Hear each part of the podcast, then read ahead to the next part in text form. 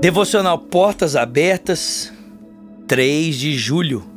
Oportunidade de recomeçar. Se hoje ouvides a minha voz, não endureçais o vosso coração. Salmo 95, versículos 7 e 8.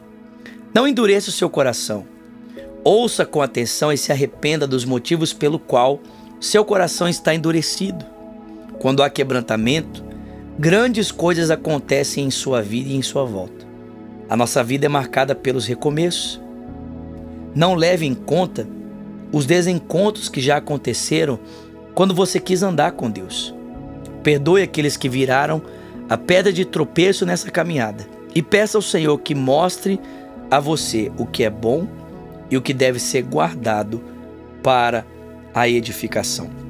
Na devocional de ontem nós falamos um pouco sobre isso, sobre perdão e hoje mais uma vez voltamos a falar sobre termos um coração leve, sobre não termos um coração enrijecido pela amargura, mas disposto a amar, disposto a perdoar, disposto a dar uma segunda chance.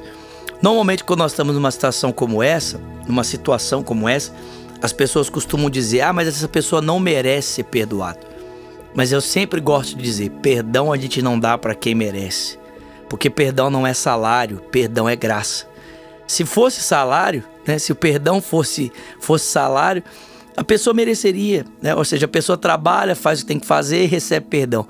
Mas o perdão é graça, perdão é favor e merecido.